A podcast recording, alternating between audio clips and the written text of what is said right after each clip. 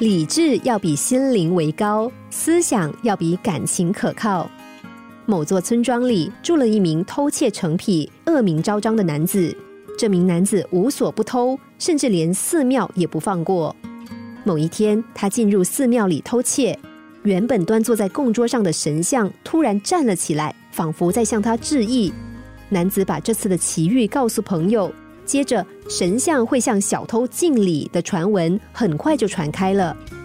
一个财主听到传闻，心想：为什么一个神像会向一个小偷敬礼呢？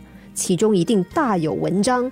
莫非神明看出这名男子有不寻常之处？想必他以后一定会大有出息啊！于是，财主决定要把唯一的女儿许配给小偷。尽管所有人都劝他三思，但是财主仍然非常坚决，直说连神像都会向这名男子致意，表示他一定不是泛泛之辈。但如同众人所料，财主的女儿嫁过去之后，男子非但没有改过向善，反而变本加厉，吃喝嫖赌样样都来。不但常伸手向岳父要钱，喝醉之后还对妻子拳打脚踢。财主的女儿因此吃了很多苦，最后男子犯了杀人罪入狱，财主的女儿才结束了这场噩梦般的婚姻。财主心中非常怨恨，他冲入庙里质问神像说：“你为什么要向这种败类致意？”神像突然说话了：“我岂是向他致意呀？那是因为如果我不站起来，他会连我的鞋子一起偷走啊！”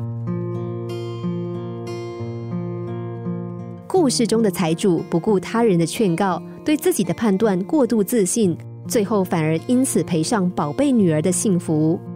其实判断错误并不可怕，可怕的是一意孤行，迟迟不肯承认自己的错误。人难免有判断错误的时候，但就好像那句老话说的：“亡羊补牢，未为迟也。”此时最好的补救方式就是放下己见，听听别人的建议，再进行事实的修正。所谓的经验，不也就是这么累积而来的吗？